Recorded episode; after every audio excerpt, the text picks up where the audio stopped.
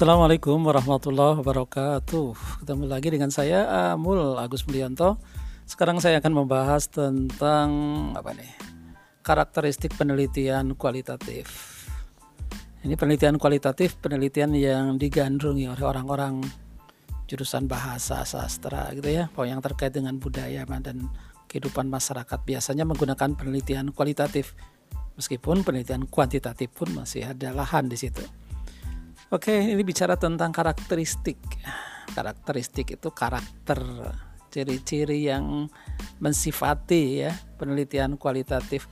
Sebelumnya kita udah bahas penelitian kualitatif itu bedanya dengan kuantitatif itu uh, penelitian yang tidak menggunakan pendekatan statistik ya, penghitungan angka-angka begitu. Di kualitatif itu tidak ada.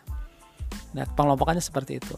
Baik, saya bahas dulu uh, karakteristik yang pertama Penelitian kualitatif itu tujuannya untuk memahami fenomena sosial. Fenomena, fenomena itu adalah kejadian yang terjadi, gejala-gejala nyata di kehidupan sosial. Dalam perspektif kita sebagai orang terlibat di dalamnya, yaitu sebagai partisipan. Jadi, eh, tentu saja sebagai partisipatif, sebagai partisipan, wah kok belepotan gini ya uh, kita bisa melihat fenomena itu dari sisi kita dan mencoba mengkaji, menganalisis dan memperoleh gambaran abstraksi dari kejadian itu. Itu karakteristik fenomena kualitatif. Jadi nggak lihat dari apa yang tampak aja, apa yang yang dibalik yang tampak itu gitu. Misalnya ya, ketika melihat seorang anak mencium tangan, mencium tangan orang tuanya atau gurunya, itu kan kejadian itu fenomena biasa itu fenomena sosial. Tapi dari balik itu kita jadi punya pemahaman bagaimana gambaran sikap anak-anak terhadap orang tuanya dengan cara mencium tangan itu. Oke saya lanjut. Penelitian kualitatif dari sisi prosedur nih karakteristik prosedurnya. Prosedur penelitian kualitatif itu fleksibel. Jadi rancangan penelitiannya terbuka bisa saja direncanakan A dulu, B dulu, C dulu, tapi setelah dilaksanakan A itu ternyata kebayang ini langsungnya harusnya C dulu nih, bukan B dulu. Nah, itu penelitian yang uh, fleksibel itu seperti itu. Jadi bisa saja ada perubahan dalam proses yang dalam penelitian kuantitatif tidak mungkin, tidak boleh itu prosedur itu dilanggar. Dengan demikian uh, apa pengumpulan data, uh, pemahaman tentang situasi dan sebagainya bisa mengubah uh, prosedur.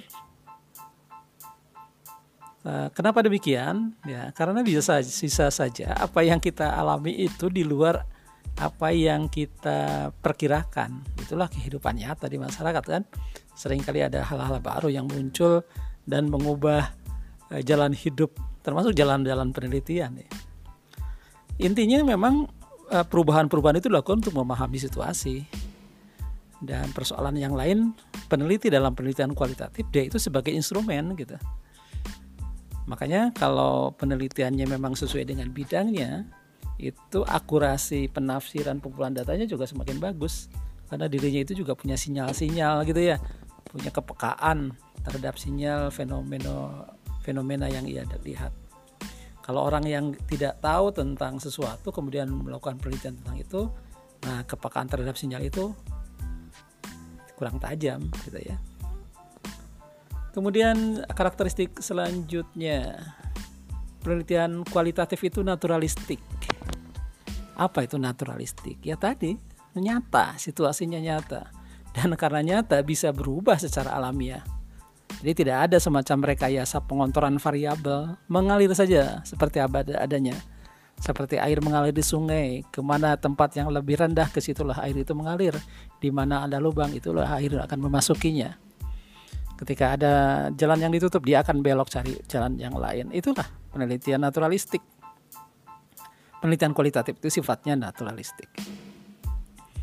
Penelitian kualitatif juga bersifat induktif, artinya mengungkap dulu data-data khusus, detail gitu ya, untuk menemukan semacam kategori, dimensi, kemudian hubungan penting dan asli, uh, dan kemudian menyimpulkannya. Jadi dari hal yang khusus ke yang umum meskipun penarikan kesimpulannya hal-hal yang umum itu tidak bisa otomatis diterapkan ke bidang yang lain karena ini memang unik gitu ya.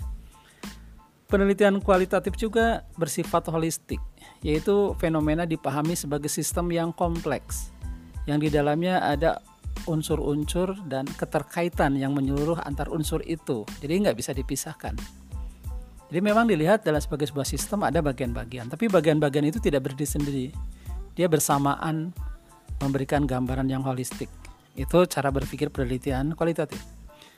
Selanjutnya, ini juga sebenarnya lanjutan dari yang lain ya, bahwa penelitian kualitatif itu dinamis fleksibel. Uh, ada orang yang mengatakan seperti snowball gitu ya. Jadi bola salju kalau digulingkan dari atas ke pal ke bawahnya itu bisa segede gede banget, gede besar sekali. Ya karena dia menggelinding dan membawa apa yang terkait dengan dirinya gitu ya. Dan ke mana bola itu menggelinding ya ke daerah-daerah yang ia bisa menggelinding ke arah itu.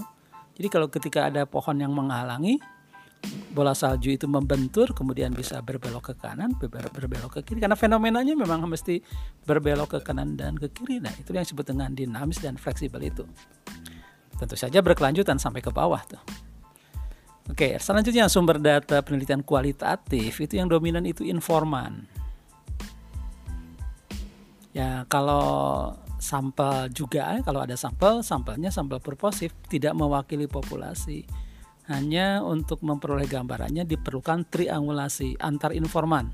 Maksudnya begini, kalau kita menemukan informan tiga gitu, kita wawancara mendalam tiga-tiganya. Itu penjelasan dari informan A, B, C itu harus kita lakukan penggabungan sehingga bisa saling menjelaskan atau melengkapi atau membantah hal yang lain. Nah, ketika membantah hal yang lain harus dilakukan penyelidikan apakah membantah itu karena persoalannya sama atau berbeda. Nah, kalau berbeda berarti itu uh, melengkapi itu. Tapi kalau hal yang sama, tinggal mana yang dipilih, mana yang benar, mana yang salah. Tentu saja sesuai dengan data. Bukan mempertentangkan informannya. Kita berkewajiban menghargai informasi dan inform itu kemudian mengambil gambaran besar dari apa yang mereka sampaikan. Informan itu adalah orang yang ahli. Dari ahli ya. Ahli itu pengertiannya tidak harus profesor doktor. Meskipun kalau profesor doktor nggak apa-apa. Bagus bagus itu. Kalau anda bicara tentang perilaku masyarakat di pemakaman siapa yang paling ahli dan mengetahui? Ya penjaga kuncen pemakaman itu yang sering mengamati orang-orang yang ada di sana itu informan penting yang anda harus dapat informasinya tapi kalau ada juga peneliti, profesor, doktor yang sudah memberikan penelitian terhadap uh, perilaku orang-orang di pemakaman, nah itu juga mesti dibaca sebagai pembanding dan lakukan triangulasi, pencocokan. Hanya bedanya kalau ini langsung dari informan, kalau itu sudah menjadi data dokumen penelitian. Jadi jadi sekunder tuh. Uh, karena kita harus melihat tetap yang faktual, yang fenomena sosial yang nyata. Ini bicara tentang triangulasi ya. Triangulasi dapat dilakukan pada alat pengumpul data ya, untuk menyamakan informasi yang diperoleh melalui wawancara, observasi, dan studi dokumentasi. Jadi wawancara itu intinya ke pengakuan, kalau observasi itu ke rekonstruksi, ke apa melihat gambar-gambar agar bisa diterbayangkan ya, terrekonstruksi. Kemudian studi dokumentasi untuk bukti antar informan itu ketika informasinya berbeda bisa kita lakukan pengujian yaitu triangulasi itu.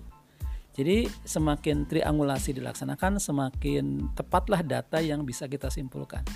Karena kita akan mengambil data-data yang paling yang benar. Dalam penelitian kualitatif tidak ada generalisasi yang sifatnya umum sebab penelitiannya sendiri juga sudah bersifat khusus meskipun bisa diasumsikan bahwa itu berlaku juga kepada yang lain. Oke, sementara itu informasi yang bisa saya bagi tentang karakteristik penelitian kualitatif. Yuk kita diskusi kalau Anda punya pertanyaan atau berbeda pendapat. Assalamualaikum warahmatullahi wabarakatuh.